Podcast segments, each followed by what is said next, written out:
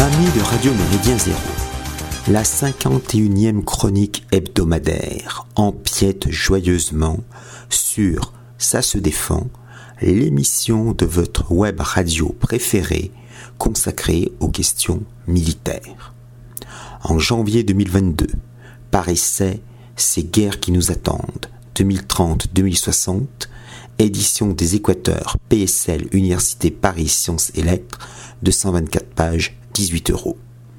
Réuni à l'initiative du ministère français des Armées, le collectif Red Team est composé d'auteurs, de dessinateurs et de scénaristes libres et indépendants. On y trouve François Schuiten, Jeanne Brejon, Virginie Tournay, Laurent Genefort, Romain Lucaso, Xavier Mauméjean et Xavier Dorisson, ainsi que des pseudonymes comme Colonel Hermès, Capitaine Numericus et Doha. En revanche, le lieutenant Sturm, Wilsdorf et Alric n'y figurent pas. Le projet a agacé, sinon indigné, les écrivains français de science-fiction, fortement épris de progressisme, d'inclusivité et d'égalitarisme. Inspiré du complexe militaro-industriello-médiatique qui regroupe outre-Atlantique les industries, numériques ou non, les militaires et le monde du divertissement, cet ensemble réfléchit aux guerres de demain et présente quatre hypothèses. Notons que le livre a été rédigé avant le début des hostilités en Ukraine. Il serait fastidieux de résumer chaque scénario.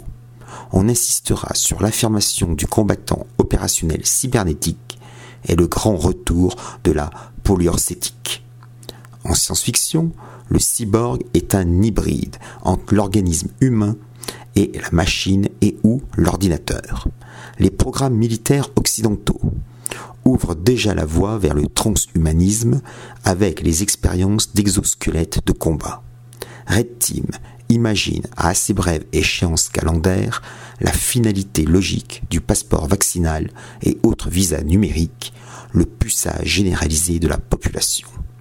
Cela va même encore plus loin avec NETAM, soit neuro terre mer à savoir un protocole interface neurale qui, selon l'auteur collectif, a pour but de pallier les défaillances humaines et d'améliorer les performances des sujets.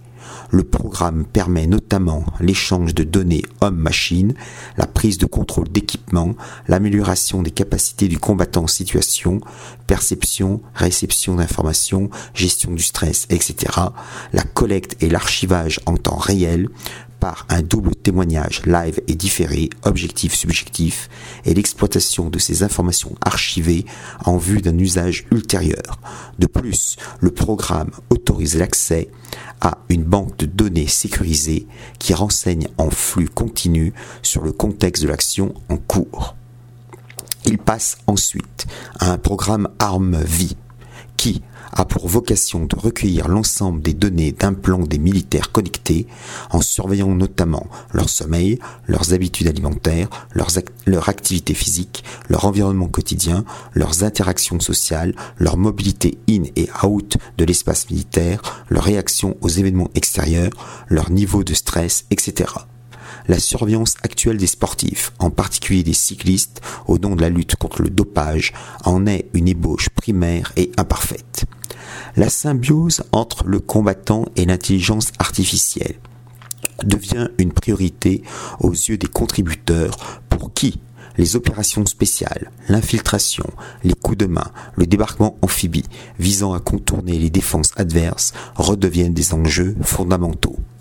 Avec l'essor de l'IHM, interface homme-machine, l'homme sur le champ de bataille, du soldat jusqu'à l'officier, devient le centre d'un écosystème d'armement complexe. Dans le même temps, les conditions de la guerre évoluent sous l'impulsion des armements à très grande vitesse. Le missile hypervéloce, entre Mach 15 et Mach 16, soit près de 20 000 km à l'heure, frappe n'importe où.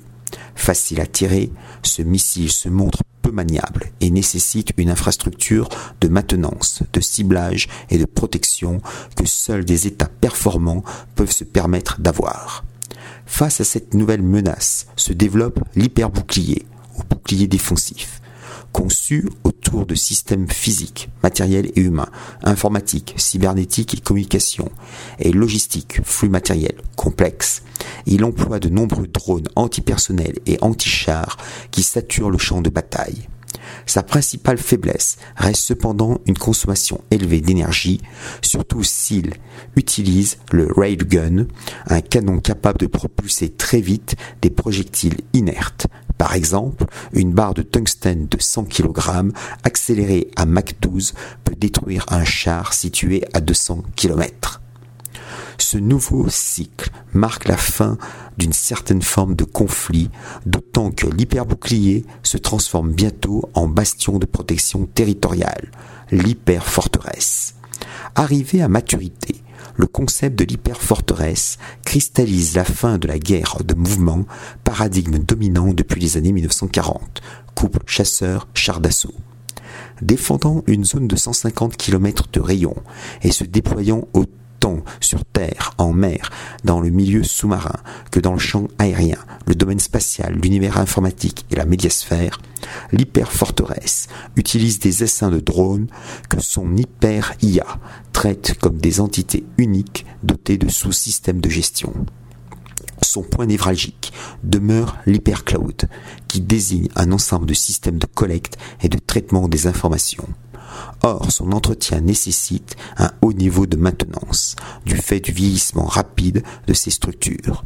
Sa pérennité exige une autonomie dans la production et la fabrication sur place de pièces via des mini-usines et des imprimantes 3D. En outre, une hyperforteresse est extrêmement dépendante des flux logistiques. Par ailleurs, afin de bénéficier d'une énergie abondante disponible, chacune d'elles dispose d'une mini-centrale nucléaire. Dans cette nouvelle ère de la guerre, seuls les pays qui disposent d'une base industrielle souveraine complète ou quasi complète, jusqu'à l'accès à l'espace, lit-on, peut-on garantir à leur population une protection face aux risques géopolitiques et conserve une grande marge de manœuvre diplomatique. Il devient par conséquent fort probable que dans la guerre de position, défaire l'hyperforteresse devient l'objectif principal pour vaincre c'est le grand retour de la polyurcétique, l'art militaire d'assiéger les villes. Entre les hyperforteresses apparaissent le No Land, une zone démilitarisée qui s'étend entre les bordures des deux hyperforteresses durant une guerre de position à l'intérieur de ces châteaux forts 4.0, dans un cadre douillet, les civils s'adonnent au RZE, réseau de services, c'est-à-dire des réseaux communautaires qui se structurent autour de la profession, de la religion, de passions et convictions communes ou encore du quartier d'habitation. La présence de ces communautés affectives dans le monde virtuel représente le transfert des déceptions de la réalité en enchantement dans les mirages dangereux d'une ambiance rêvée. Red Team conçoit une guerre à haute technicité dans un cadre socio-psychologique qui rappelle plus le XVIIe siècle européen que l'époque médiévale. Le conflit en cours en Ukraine confirmera-t-il ou non ces spéculations? Seul, seul l'avenir nous le dira. Salutations flibustières.